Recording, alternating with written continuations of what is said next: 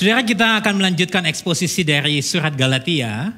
Hari ini kita sudah sampai di week yang ke-21 dan hari ini saudara kita akan sama-sama merenungkan satu tema yaitu gospel centered faith.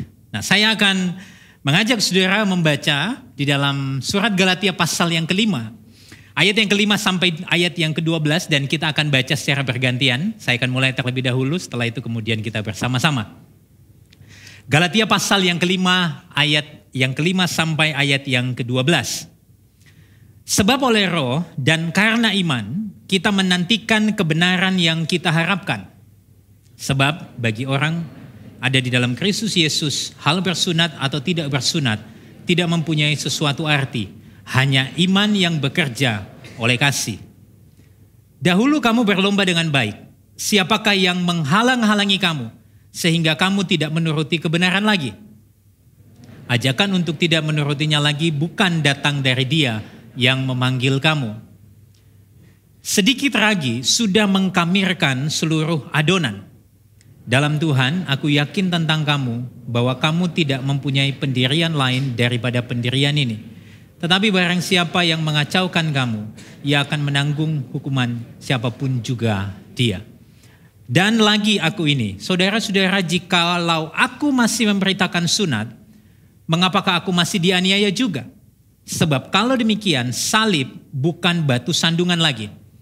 Baiklah mereka yang menghasut kamu itu mengebirikan saja dirinya. Semikian jauh pembacaan firman Tuhan kita hari ini yang berbahagia ialah kita yang membaca, yang merenungkan dan yang dimampukan untuk melakukan kebenaran ini di dalam kehidupan kita sehari-hari. Amin.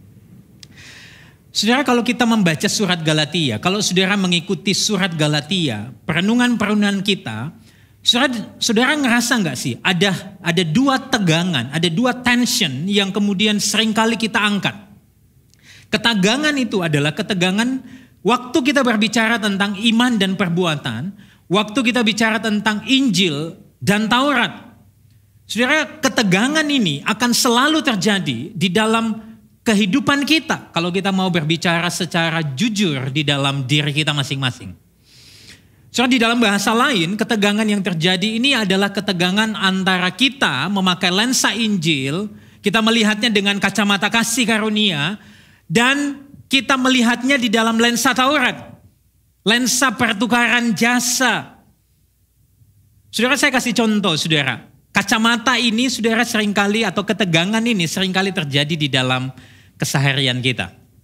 Saudara beberapa waktu yang lalu saya punya kesempatan liburan bersama dengan istri ke satu tempat. Waktu kami liburan, saudara biasanya yang mempersiapkan segala sesuatu termasuk akomodasi, transportasi dan sebagainya biasanya saya yang ngaturin. Waktu saya beli uh, akomodasi, tiket uh, kamar hotel dan sebagainya, semua sudah beres dan kemudian kita pergilah ke tempat itu. Setelah kita pergi, saudara sampai di uh, tempat uh, penginapan kita yang pertama, saudara nggak ada masalah di sana semuanya baik. Lalu kemudian hari yang kedua kami pindah tempat tinggal. Waktu kami pindah, saudara kami sampai di uh, hotel itu kira-kira jam 9, jam 10 malam. Karena seharian kami di luar. Lalu waktu sampai di sana, kemudian saya memperlihatkan kemudian uh, apa uh, tiket yang saya sudah beli untuk mendapatkan kamar yang sudah kami pesan. Waktu sampai di resepsionis, saudara kemudian uh, saya harus menunggu cukup lama karena kira-kira 15 menit resepsionis itu ndak uh, lagi nyari dan saya sudah mulai menduga ini apa ini yang terjadi. Pasti ada sesuatu yang gak beres. Saya lihat di belakang saya sudah ada dua tiga orang yang menunggu dan uh, mulai gelisah karena saya cukup lama dengan resepsionis itu. Lalu kemudian resepsionis itu bilang begini sama saya, Pak minta maaf banget Pak. Malam ini kamar yang Bapak pesan itu sudah habis. Kami akan upgrade kamar Bapak, tapi Pak, dia bilang begini, tapi Pak, nanti ranjangnya pisah ya Pak. Ya, saudara mulai kebayang ya situasinya. Saudara, waktu dia ngomong kayak begitu, satu sisi saya bersyukur, kamarnya di upgrade. Tapi ranjangnya dipisah.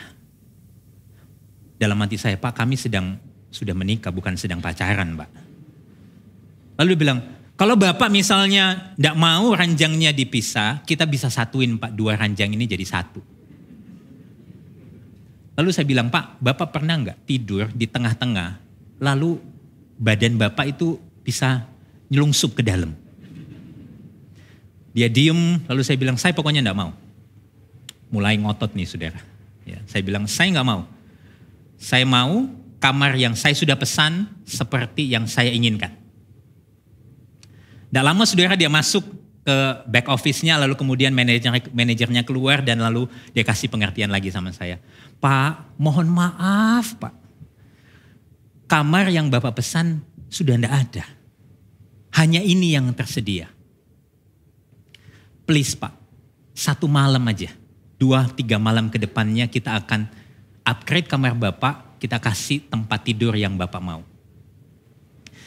Saudara untung dia nggak tahu kalau saya hamba Tuhan, saudara. Jadi saya bisa dengan bebas untuk bernegosiasi bahkan ngotot. Saya bilang pokoknya saya tidak mau. Malam ini saya pengen tidur sesuai dengan apa yang saya sudah pesan. So mereka kelabakan lalu dia bilang begini, Pak boleh pinggir sebentar nggak Pak? Saya layani Bapak di meja yang satunya. Biar customer yang lain bisa ikut uh, bernegosiasi dengan kami. Jadi saya pindah saudara lalu kemudian Singkat cerita 15 menit kemudian nggak ada solusinya. Istri saya sudah lihat dari dari belakang, dia bilang, kenapa sih? Kenapa sih? Saudara saya ngotot, saya ngotot sampai akhirnya saudara. Kemudian manajernya itu give up, menyerah, lalu dibilang begini, Pak, bisa tunggu sebentar lagi Pak? Kita siapkan kamarnya untuk Bapak. Kasurnya nggak twin kan? Saya tanya lagi, enggak pak, ini kasur king size untuk bapak. Oh senang saudara, puji Tuhan. Tapi saya mesti nunggu kira-kira setengah jam lagi karena dia mesti beresin kamar itu. Lalu saya, istri saya, saya bilang, oke okay, kita sudah dapat kamar yang kita pengen, ya kasurnya nggak dipisah, kita jadi satu ranjang. Saya seolah-olah habis menang perang dengan resepsionis di hotel itu. Saudara, tapi waktu saya sampai di kamar, saudara, lalu kemudian ada sesuatu yang perlu diperbaiki karena saya nggak ngerti gimana cara mengoperasikan remote AC-nya. Lalu saya bilang begini sama istri saya, kamu yang telepon resepsionis ya?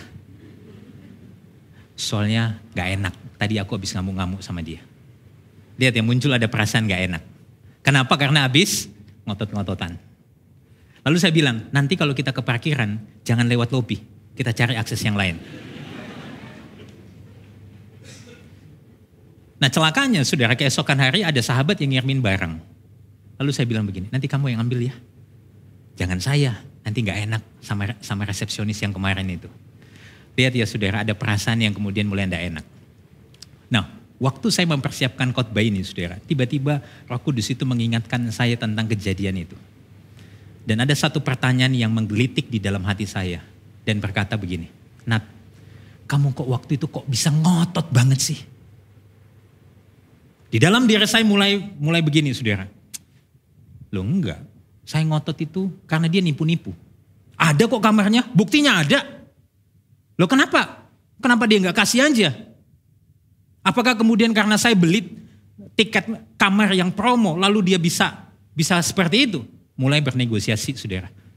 Tapi waktu saya kemudian merenungkan lagi, saya diingatkan begini, Nat, kalau kamu bisa bayar tiket hotel itu, kamu bisa bayar itu karena apa sih? Punya duit? Oke. Okay. Emang kamu pikir itu duitnya kamu? Lihat ya. Ya juga ya. Itu kan anugerah Tuhan ya untuk kita kelola dengan baik. Tapi kenapa sih kamu itu sampai sengotot itu? Jawabannya karena sering kali di dalam hati saya ada sebuah mentalitas pertukaran jasa. Saya udah kasih, saya udah bayar, saya berhak dapat sesuatu yang sudah saya bayarkan. Kalau mau jujur ini mungkin juga sering kali terjadi sama kita. Kita masuk ke restoran, bintang 5 misalnya, kita masuk ke restoran bintang 5, kita bayar mahal, lalu kita nggak dapat treatment yang baik. Apa yang biasanya terjadi? Mangkel ya. Udah bayar mahal-mahal, masa kayak begini servisnya?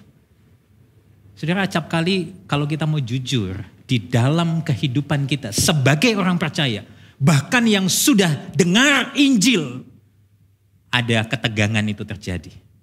Kita merasa kita berhak mendapatkan sesuatu. Karena apa? Karena kita sudah melakukan sesuatu. Nah saudara ketegangan ini juga terjadi di dalam gereja. Seringkali kalau kita nggak sadar saudara, kita memberi persembahan karena kita apa? Kita merasa kita pengen bantu Tuhan supaya nanti Tuhan bantu kita.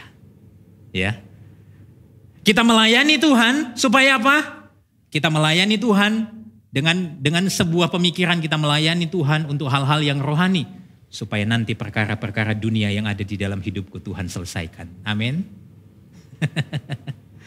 Saudara inilah mentalitas jasa yang kemudian ada di dalam hati kita. Ketegangan ini saudara satu kali pernah di, disampaikan oleh seorang uh, pengkhotbah, seorang gembala, yaitu Timothy Keller. Satu kali saudara ada seorang wanita yang berkunjung ke gereja tempat dia mengembalakan. Nah waktu dia ketemu dengan wanita ini, saudara kemudian dia ngobrol sama wanita ini, lalu wanita ini bilang sama Timothy Keller begini. Baru pertama kali selama hidup saya, saya mau ke gereja saat ini. Selama ini, sebelum saya ke gereja, saya selalu mendengar pesan-pesan bahwa Allah itu menerima saya kalau saya itu cukup baik. Nah, waktu saya mendengar khotbah Anda tentang Injil, ada sebuah perasaan yang menakutkan di dalam hati saya. Lalu Timothy Keller nanya sama wanita ini, kenapa itu begitu menakutkan? Jawabannya adalah ini. Jika saya diselamatkan oleh perbuatan baik saya, maka akan ada sebuah batasan terhadap apa yang Allah tuntut dari saya. Saya akan mirip seperti seorang pembayar pajak yang memiliki hak di mana saya melakukan kewajiban saya dan saya layak mendapatkan sebuah hidup yang berkualitas.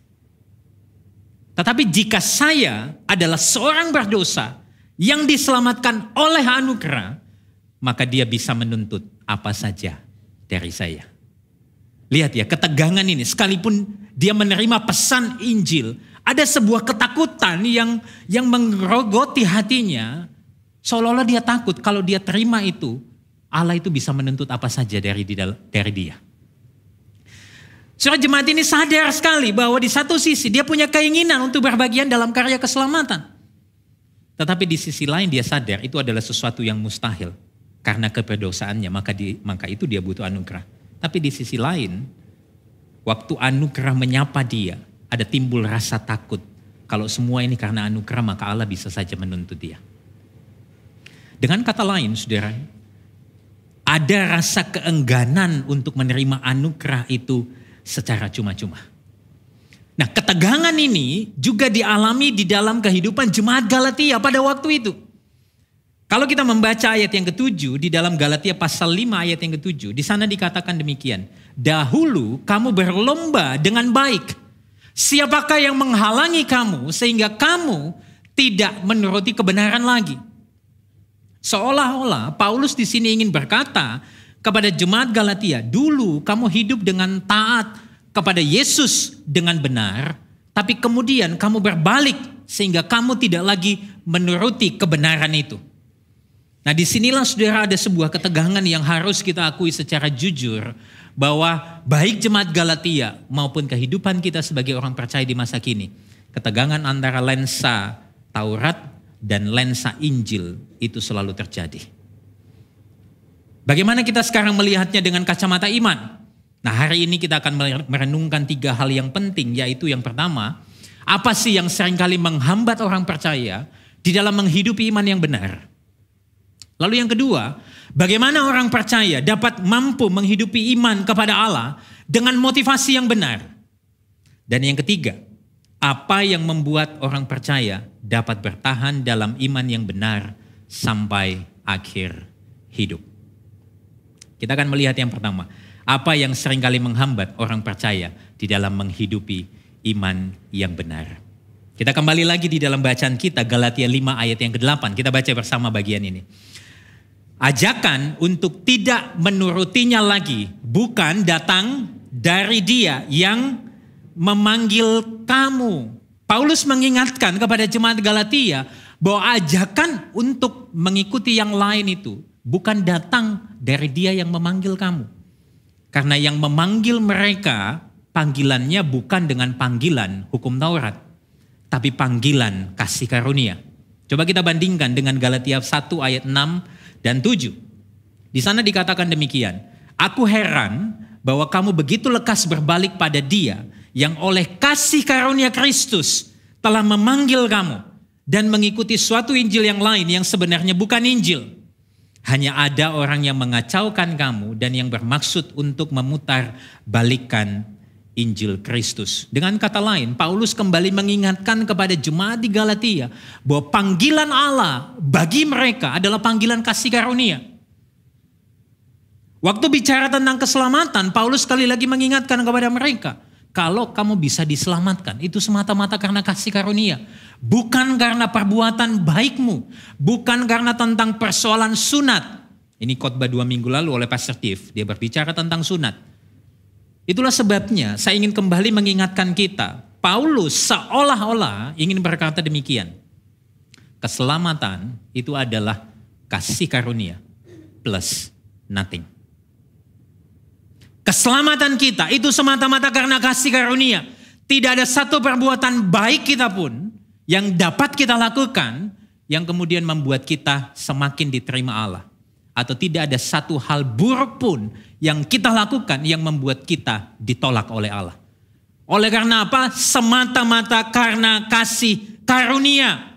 Nah inilah yang membedakan apa yang diajarkan oleh kaum Judaizer kepada jemaat-jemaat di Galatia pada waktu itu.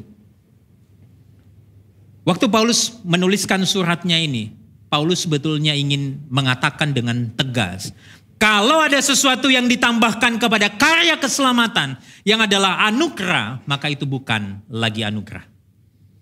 Dalam pernyataan yang lain, saudara saya ingin mengatakan demikian. Penambahan apa pun, apa pun untuk karya keselamatan yang telah selesai dikerjakan oleh Kristus adalah penyesatan. Saudara, kalau boleh saya kasih contoh, saudara ambillah contoh botol air minum ini, saudara. Misalnya saya lagi ngobrol-ngobrol dengan saudara, lalu saya buka botol ini, saudara. Sambil saya ngobrol dengan saudara, tiba-tiba air liur saya jatuh di sini. Satu tetes saja, sedikit. Tik. Lalu saya tutup lagi, saudara, lalu kemudian saya bilang gini, kamu haus ya, minum ki? Kira-kira saudara mau minum enggak? Mau minum enggak? Mungkin istri saya juga Tadi selesai khotbah yang pertama, saudara istri saya bilang begini, Iji ah, kamu jangan cerita itu ah. Nanti botol-botol gitu aku gak mau minum lagi ya. Lihat ya, even istri saya aja juga merasa jijik kalau satu tetes air liur saya jatuh di sini. Sama halnya, kalau kita menambahkan sesuatu, sekecil apa pun itu, pada karya keselamatan Kristus yang sudah selesai, itu adalah penyesatan. Paulus lebih lanjut saudara, mengatakan begini, sedikit lagi sudah mengkamirkan seluruh adonan. Lihat ya, Paulus sangat brilian sekali. Waktu dia menjelaskan tentang iman, tentang sunat, dia berbicara tentang kita itu dahulu sudah berlomba, ada ada ilustrasi-ilustrasi olahraga yang kemudian dia pakai. Tapi kali ini dia pakai ilustrasi tentang apa? Tentang roti.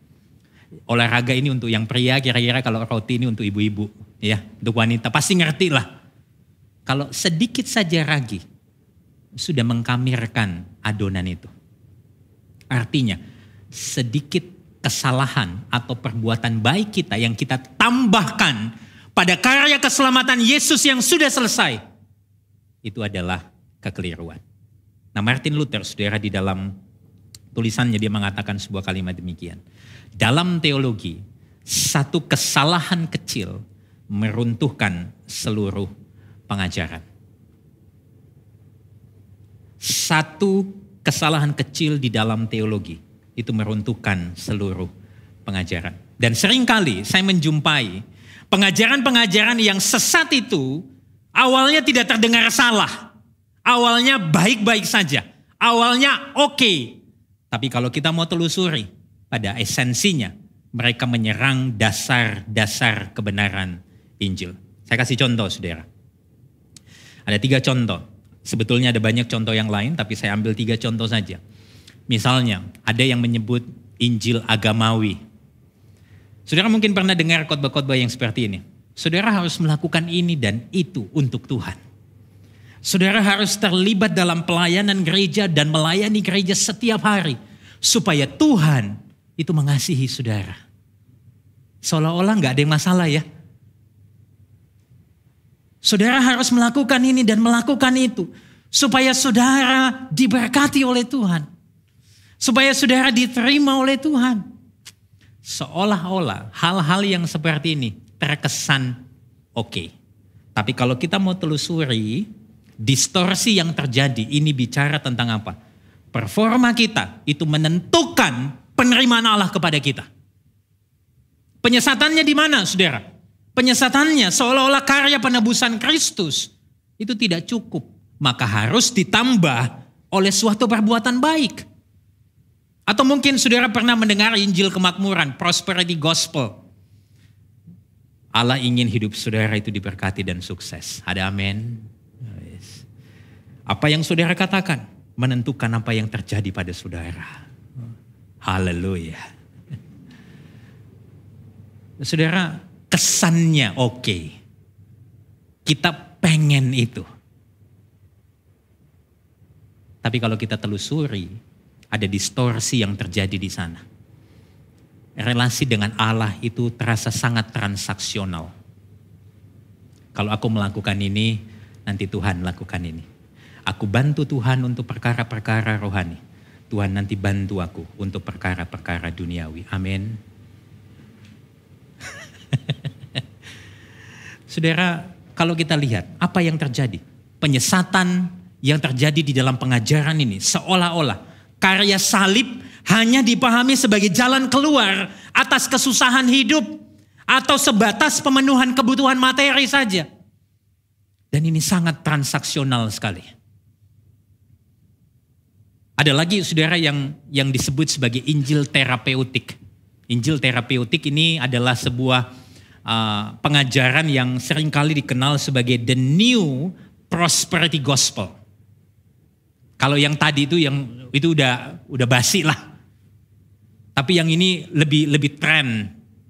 Kenapa? Karena dia nggak bilang tentang berkat-berkat lagi, tapi dia bilang begini. Allah akan menyelesaikan masalah hidupmu. Dan dia juga akan membantu kamu untuk mencapai potensi terbaikmu. Wis. Sama seperti Allah membawa bangsa Israel keluar dari tanah Mesir dia akan mengeluarkan potensi terbaikmu sampai di tanah Kanaan dan engkau mencicipi madu dan susu di sana. Wis. Udah cocok ya jadi pengkhotbah kemakmuran ya. Saudara lihat ya, ini pengajaran-pengajaran yang terkesan oke, okay, tidak salah sepenuhnya. Ya oke lah, masih bisa diterima lah. Tapi kalau kita mau telusuri, ada distorsi yang terjadi di sana terkesan memberikan kata-kata peneguhan tetapi ujungnya pada pemenuhan kebutuhan diri.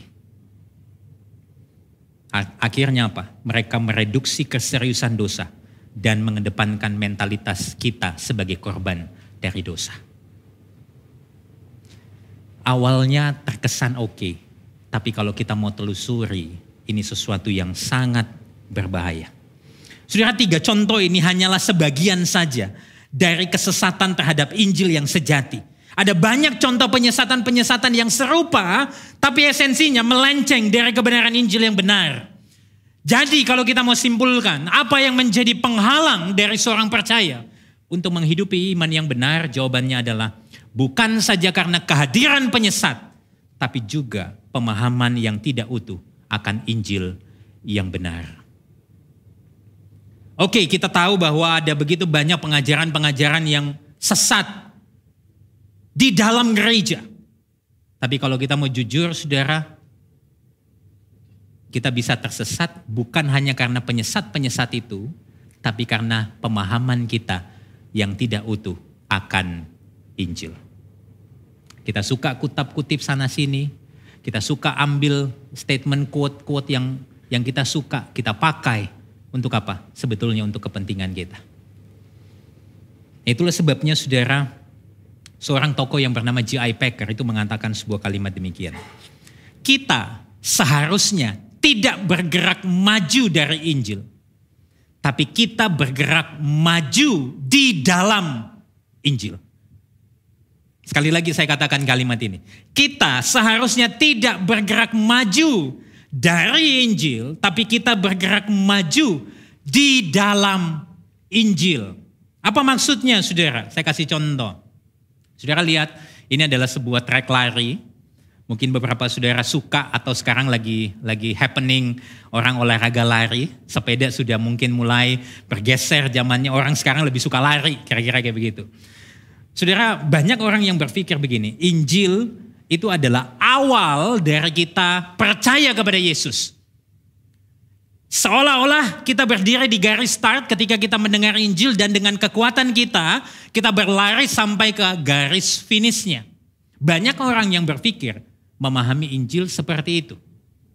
Oke kita sudah dengar Injil, oh tahu pastor, setiap minggu diceritain. Tapi sering kali dalam perjalanannya kita menggunakan kekuatan kita untuk menghidupi itu. Seperti kita berlari dari garis start, kita sudah tahu Injil. Waktu kita berlari ke sana, kita menggunakan kekuatan kita. Tapi Jaya Packer mengatakan, kita seharusnya bergerak maju di dalam Injil. Kalau saya pakai ilustrasi ini, bayangkan sebuah lapangan, ada trek larinya, ke mana pun saudara berlari, saudara berlari di dalam Injil.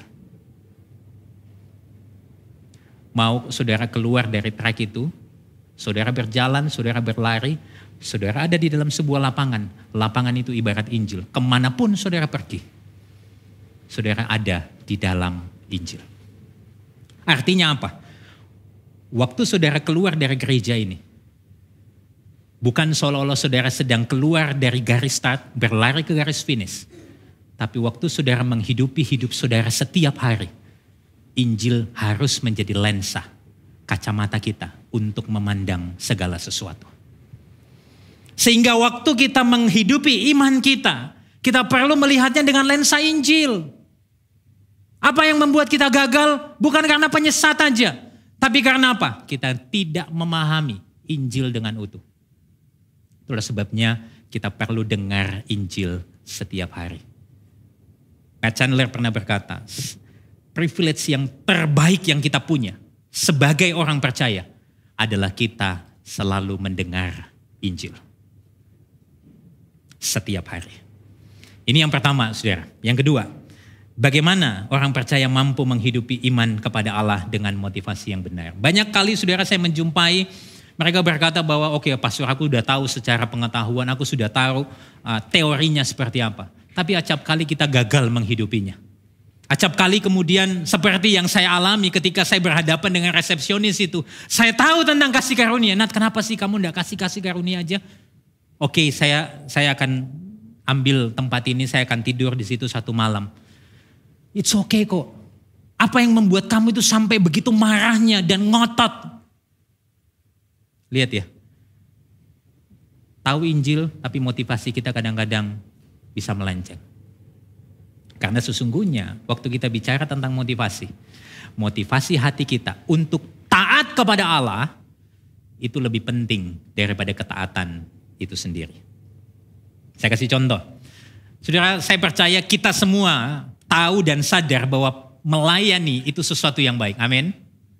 Pelayanan itu sesuatu yang baik. Tapi yang lebih mendasar daripada pelayanan itu sendiri adalah motivasi kita untuk melayani, bukan? Kalau motivasi kita melayani untuk membuktikan bahwa kita lebih cinta Tuhan daripada orang lain, apa yang terjadi? motivasi kita tidak lain adalah kesombongan. Yang kita pengen kasih tahu, aku ini lebih lebih baik dari kamu. Makanya aku melayani. Kadang-kadang kan bisa bisa bisa banget tuh itu terjadi. Ini jemaat-jemaat ini nggak pelayanan. Kurang dengar Injil mereka ini pastor. Mesti di dikotbahin lagi. Ah, aku sudah mati-matian ini pastor melayani. Lihat ya Hal-hal yang seperti ini kemudian menjadi sebuah bukti bahwa motivasi kita, motivasi hati kita jauh lebih penting daripada ketaatan itu sendiri. Itulah sebabnya kalau kita kembali kepada ayat bacaan kita Galatia 5 ayat yang ke-8. Bagaimana kita bisa menghidupi iman kepada Allah dengan motivasi yang benar? Saudara lihat, ayat yang ke-8 dikatakan demikian. Ajakan untuk tidak menurutinya lagi. Bukan datang dari dia yang memanggil kamu. Saya tertarik sekali saudara dengan kata memanggil di sini. Waktu saya telusuri, kata memanggil di sini berbicara tentang God's effectual calling. Anugerah Allah, panggilan Allah yang efektif. Panggilan Allah yang yang begitu kuat sehingga kita nggak bisa nolak itu. Saya kasih contoh saudara, ini contoh mungkin yang yang uh, paling tepat yang bisa kita pakai untuk memahami tentang panggilan efektif Allah. Saya mengajak kita membaca Injil Yohanes pasal yang ke-11 ayat 39 sampai 44. Ini kisah tentang Lazarus yang sudah mati. Lazarus dari adalah saudara dari Maria dan Marta yang kemudian dibangkitkan. Nah, mari kita membaca secara bertanggapan. Saya mulai terlebih dahulu.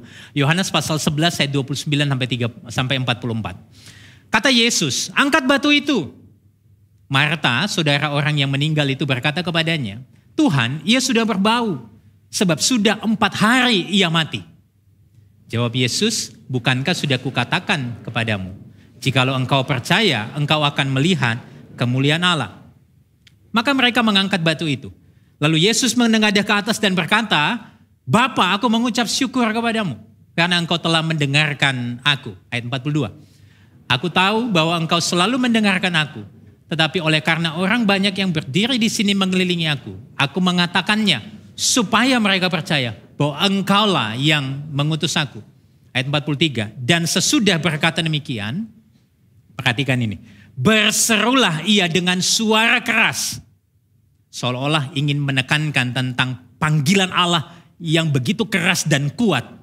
Dan dia berkata, Lazarus marilah keluar. Ayat 44. Orang yang telah mati itu datang keluar, kaki dan tangannya masih terikat dengan kain kapan dan mukanya tertutup dengan kain peluh.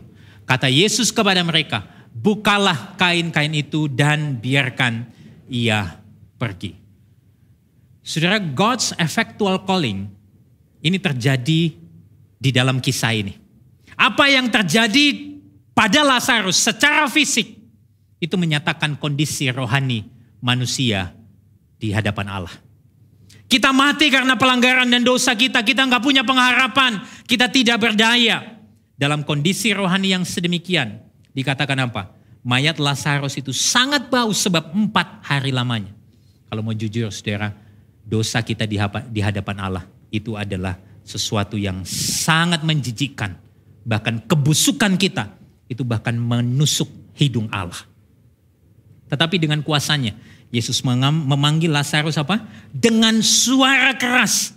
Maka bangkitlah dia dan kemudian dia mendapat kehidupan yang baru. Saudara inilah God's effectual calling. Ketika orang-orang di Galatia, Paulus mengatakan ajakan untuk kembali itu bukan dari dia yang memanggil kamu. Panggilan Allah sesungguhnya efektif kepada setiap umat-umat pilihannya. Sangat efektif. Artinya apa saudara? Sebetulnya kalau kita mau berbicara tentang panggilan efektif Allah. Yesus itu memanggil kita ini yang mati rohani. Dia memberikan kita hidup yang baru. Dia menghancurkan hati kita yang keras dan menggantikan dengan hati yang lembut. Dia menerangi akal budi kita, membaharui kehendak kita dan menarik kita datang kepadanya dengan sukacita dan rela hati. Saudara inilah panggilan yang efektif dari Allah kepada kita umatnya. Dan panggilan yang efektif ini saudara dijamin oleh siapa? Oleh Allah sendiri. Waktu dia panggil kita umatnya. Dia menjamin juga hidup kita. Ini jelas sekali terlihat di dalam Galatia pasal yang kelima ayat yang kelima. Di sana dikatakan demikian. Sebab oleh roh dan karena iman kita menantikan kebenaran yang kita harapkan. Tidak dikatakan karena imanmu, maka roh itu bekerja. Dikatakan dengan jelas, sebab oleh roh. Artinya apa? Yang menjamin adalah roh. Roh kudus. Allah, pribadi Allah yang ketiga. Yang menjamin kehidupan kita. Jadi dengan demikian, apa sih yang menjamin waktu kita hidup di hadapan Allah? kita bisa punya motivasi yang benar? Jawabannya ialah karena Allah Roh Kudus itu menjamin sehingga kita mampu untuk menghidupi iman kepada Allah dengan motivasi yang benar. Jaminannya tidak ada pada kita. Jaminannya di luar diri kita. Dan sekarang ini dia tinggal di dalam diri kita. Yaitu roh kudus. Dia menjamin kita. Sehingga apa? Waktu kita melakukan sebuah kebaikan. Lalu kita berkata, puji Tuhan. Saya percaya itu bukan karena karakter kita. Tetapi karena kekuatan roh kudus yang memampukan kita. Tapi waktu kita gagal, saudara. Lalu kemudian kita tidak kuat lagi kita dibangkitkan. Bukan karena kita mendengar kata-kata motivasi, tapi karena apa? Allah Roh Kudus yang berdiam dalam hidup kita, yang menjamin kita, sehingga kita dimampukan untuk kembali hidup seturut dengan kebenaran firman Tuhan. Allah Roh Kudus menjamin kita. Satu kali saudara Chandler di dalam sebuah buku dia mengatakan demikian. Kuasa Injil bukan terletak pada penyajian pengkhotbah atau kehebatan pembicara Meski Roh Kudus memang memampukan dan menggunakan hal itu, tapi kuasa dalam Injil adalah penerapan karya penyelamatan Yesus Kristus oleh Roh Kudus kepada hati orang yang mendengarnya.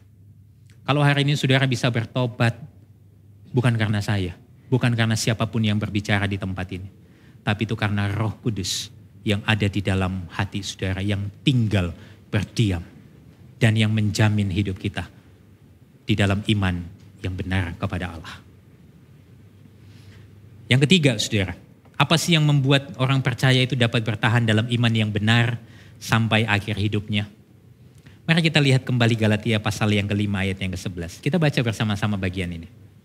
Galatia 5 ayat yang ke-11, 2, 3. Dan lagi aku ini, saudara-saudara, jikalau aku masih memberitakan sunat, Mengapakah aku masih dianiaya juga? Sebab kalau demikian, salib bukan batu sandungan lagi. So waktu Paulus mengungkapkan bagian ini, Paulus membantah tuduhan orang-orang Judaizer itu. Kaum Judaizer ini menuduh Paulus dengan mengatakan bahwa Paulus sendiri itu kok masih mengajarkan sunat kok.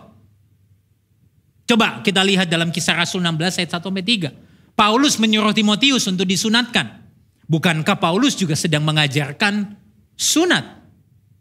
Tapi ketika Paulus, kalau kita melihat konteks kisah Rasul 16 ayat 1 sampai 3, Paulus meminta Timotius untuk disunatkan, bukan supaya dia diselamatkan, tetapi sebagai upaya atau strategi penginjilan di kalangan orang-orang Yahudi supaya Timotius dapat diterima dan Injil dapat diberitakan semakin luas.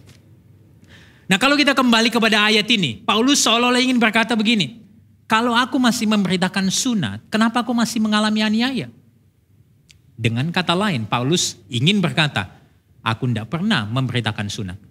Yang aku beritakan adalah kasih karunia. Itulah sebabnya aku masih dianiaya. Sebab dengan demikian, salib bukan lagi batu sandungan. Saudara perhatikan, ini kata yang sangat penting yang saya ingin kita highlight hari ini. Waktu kita bicara tentang iman ini lekat kaitannya dengan salib. Satu kali Paulus juga pernah mengatakan hal yang sama di dalam 1 Korintus ayat 23 dan 24 pasal yang pertama. Kita baca bersama bagian ini. 1, 2, 3. Tetapi kami memberitakan Kristus yang disalibkan untuk orang-orang Yahudi suatu batu sandungan dan untuk orang-orang bukan Yahudi suatu kebodohan.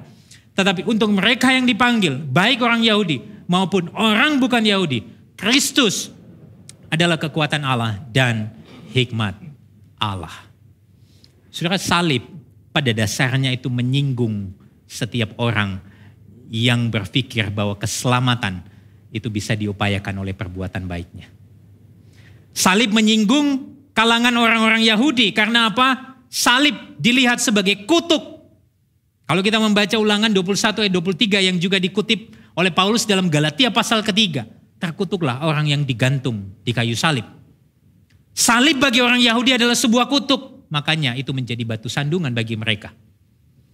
Bagi orang-orang Romawi, orang-orang non-Yahudi, salib itu adalah cara eksekusi yang paling mengerikan. Itu adalah cara eksekusi yang paling menghebohkan pada waktu itu. Dan kalau kita menelusuri saudara, Waktu Yesus digantung di atas kayu salib. Di atas salib tertulis, Yesus orang Nazaret, raja orang Yahudi. Itu jelas sekali tertulis di dalam Yohanes 19 ayat 19. Itulah sebabnya salib itu menjadi sesuatu menjadi batu sandungan bagi orang-orang Yahudi yang merasa bahwa kita perlu menambahkan sesuatu. Gak cukup. Kita perlu melakukan sesuatu supaya kita diterima. Tapi salib itu menjadi batu sandungan ketika apa? Kita ingin menambahkan sesuatu pada karya Yesus yang sudah selesai. Waktu bicara salib saudara, pesan utama yang dikumandangkan oleh Rasul Paulus di dalam suratnya kepada jemaat di Galatia. Ini bukan lagi tentang perbuatan baik, tetapi tentang kasih karunia. Tentang karya Kristus di atas kayu salib yang sudah selesai. Seorang teolog dari Scotland namanya James Dini, dia mengatakan sebuah kalimat demikian. Tujuan dari surat Galatia dituliskan ialah untuk menunjukkan bahwa seluruh pesan iman Kristen itu terdapat di dalam karya salib. Tapi pertanyaan kita belum terjawab. Apa yang membuat orang percaya bisa bertahan dalam iman yang benar sampai akhir hidup mereka? Jawabannya ialah salib. Karena apa? Karena di atas kayu salib. Yesus yang benar, dia harus menanggung murka Allah. Yesus yang kuasa, jadi tidak berdaya. Dia yang kekal, rela mengalami kematian. Dia yang kudus, diperhitungkan sebagai pendosa. Supaya apa? Untuk apa? Supaya kita yang bersalah ini diperdamaikan dengan Allah supaya kita yang tidak berdaya punya kuasa dan dipanggil sebagai anak-anak Allah. Supaya kita yang seharusnya mati punya jaminan hidup yang kekal. Supaya kita yang ben, kita yang cemar ini dibenarkan oleh Allah. Apa yang menjamin kita bisa bertahan di dalam iman kepada Kristus? Itu bukan karena perbuatan kita. Tapi itu semata-mata karena salib. Yesus disalib supaya engkau dan saya gak lagi takut akan kematian kekal. Tapi kita punya jaminan kehidupan kekal. Perbuatan baik kita, kegagalan kita untuk taat. Tidak menjadi persoalan. Karena Kristus taat sampai mati supaya kita yang gagal ini bisa tenang menjalani kehidupan. Bisa mengasihi sesama kita. Bisa melayani dengan motivasi yang benar. Saudara salib sesungguhnya menunjukkan kasih Allah yang begitu besar kepada kita. Bahkan Kristus rela mati saat kita masih berdosa. Kalau semua ini dilakukan oleh Kristus, bagaimana mungkin ia akan melupakan dan membuang kita saat kita gagal? Bagaimana mungkin ia tidak mendampingi dan menjamin hidup kita sampai kita berjumpa kembali dengan Kristus? Wow. Salib menjamin hidup engkau dan saya sebagai umat pilihan. Kita akan finishing well bersama dengan Allah. Salib saudara sesungguhnya bukti kasih Allah yang ditunjukkan melalui tindakan. Maka dari itu, gospel people, orang-orang yang mengenal Injil, itu dimampukan untuk hidup di dalam iman yang nyata lewat tindakan kasih. Paulus, saudara di dalam Galatia 5 ayat yang ke-6 mengatakan demikian. Sebagai orang-orang yang ada di dalam Kristus, Kristus Yesus hal bersunat atau tidak bersunat, tidak mempunyai suatu arti. Hanya iman yang bekerja oleh kasih. Surah di atas salib. Kita melihat kasih karunia Allah semakin nyata. Dan tindakan kasih Allah yang begitu besar. Sehingga waktu engkau dan saya menerima kasih karunia. Engkau dan saya dimampukan untuk melakukan pekerjaan baik di dalam hidup ini. Amin. Dengan kata lain saudara, anugerah Allah yang nyata kepada kita melalui karya salib. Itu tidak hanya menggetarkan hati kita, tapi juga akan menggerakkan diri kita untuk hidup di dalam kasih satu sama lain dengan sesama kita. Hari ini kalau engkau mendengar Injil dan hatimu bergetar untuk itu, saya percaya kekuatan Injil tidak hanya menggetarkan hati kita, tapi dia juga akan mendorong kita, menggerakkan kita untuk bisa mengasihi orang lain, untuk bisa mengampuni orang yang bersalah, untuk bisa mengasihi orang yang mungkin tidak layak kita kasihi. Itu semua terjadi bukan karena kekuatan kita, tapi karena karya Kristus di atas salib. Sekarang pertanyaan refleksi bagi kita saudara. Selama menjalani kehidupan sebagai orang percaya, kita cenderung menggunakan lensa yang mana? Lensa Taurat lensa kasih karunia. Suatu saya merenungkan kejadian saya ngotot dengan resepsionis di Bali. Waktu saya mempersiapkan ini, saudara saya perlu bertobat. Kenapa? Karena sering kali lensa yang saya pakai adalah lensa pertukaran jasa. Tapi hari ini saya diingatkan, Nat, kamu itu tidak lebih baik kok dari dia. Kalau kamu bisa bayar itu bukan karena kamu, tapi karena kasih karunia yang aku berikan kepada kamu. Apa yang kamu punya, itu juga kepunyaanku. Aku hanya menitipkan itu kepada kamu untuk kamu kelola. Kok bisa kamu itu sengototnya ya seperti itu kepada orang lain? Oh, di situlah saya bertobat saudara. Tuhan ampuni aku. Seringkali aku pakai lensa kasih, lensa Taurat untuk orang lain. Yang kedua, kalau kita berhasil atau kita gagal dan itu tidak menambah atau mengurangi kasih Allah kepada kita. Apa yang perlu berubah dalam hidup kita di dalam mengiring dan melayani Dia? Sudah sebagai respon kita. Marilah kita bertobat dari motivasi hati kita yang keliru selama ini dalam mengiring dan melayani Tuhan. Oh Tuhan ampuni kami. Kalau selama ini motivasi kami, lensa yang kami pakai ini bukan lensa kasih karunia tapi lensa pertukaran jasa, lensa Taurat. Kita perlu bertobat. Pandang Kristus, ingat dia yang mati di atas kayu salib yang memampukan kita untuk hari ini hidup taat dan percaya pada anugerah serta penyertaannya yang kekal. Pandang dia, ingat akan karyanya yang sempurna bagi kita. Lalu apa implikasinya saudara? Karena Kristus hari ini kita dapat hidup dalam ketaatan namun bukan lagi untuk mencari perkenanan Allah tetapi sebagai wujud kasih dan sukacita akan kebaikannya. Karena Kristus kita bisa menemukan dan merasakan kasih abadi yang meluap di dalam diri kita. Dan itu juga sanggup keluar dari diri kita melalui tindakan kasih kepada sesama. Karena Kristus, kita nggak lagi takut tertolak oleh Allah kalau kita gagal hidup taat. Dan kita juga tidak bermegah dalam keberhasilan kita. Melainkan kita tetap bisa rendah hati dan kita bersandar pada anugerahnya. Karena Kristus, hari ini, di dalam iman percaya kita kepada dia, kita bisa percaya dan merasakan pendampingan serta pemeliharaannya yang sempurna. Sampai kita berjumpa kembali dengan Dia. Karena Kristus, kita bisa hidup di dalam iman yang benar, bukan karena kekuatan kita, tapi karena Dia yang memampukan kita.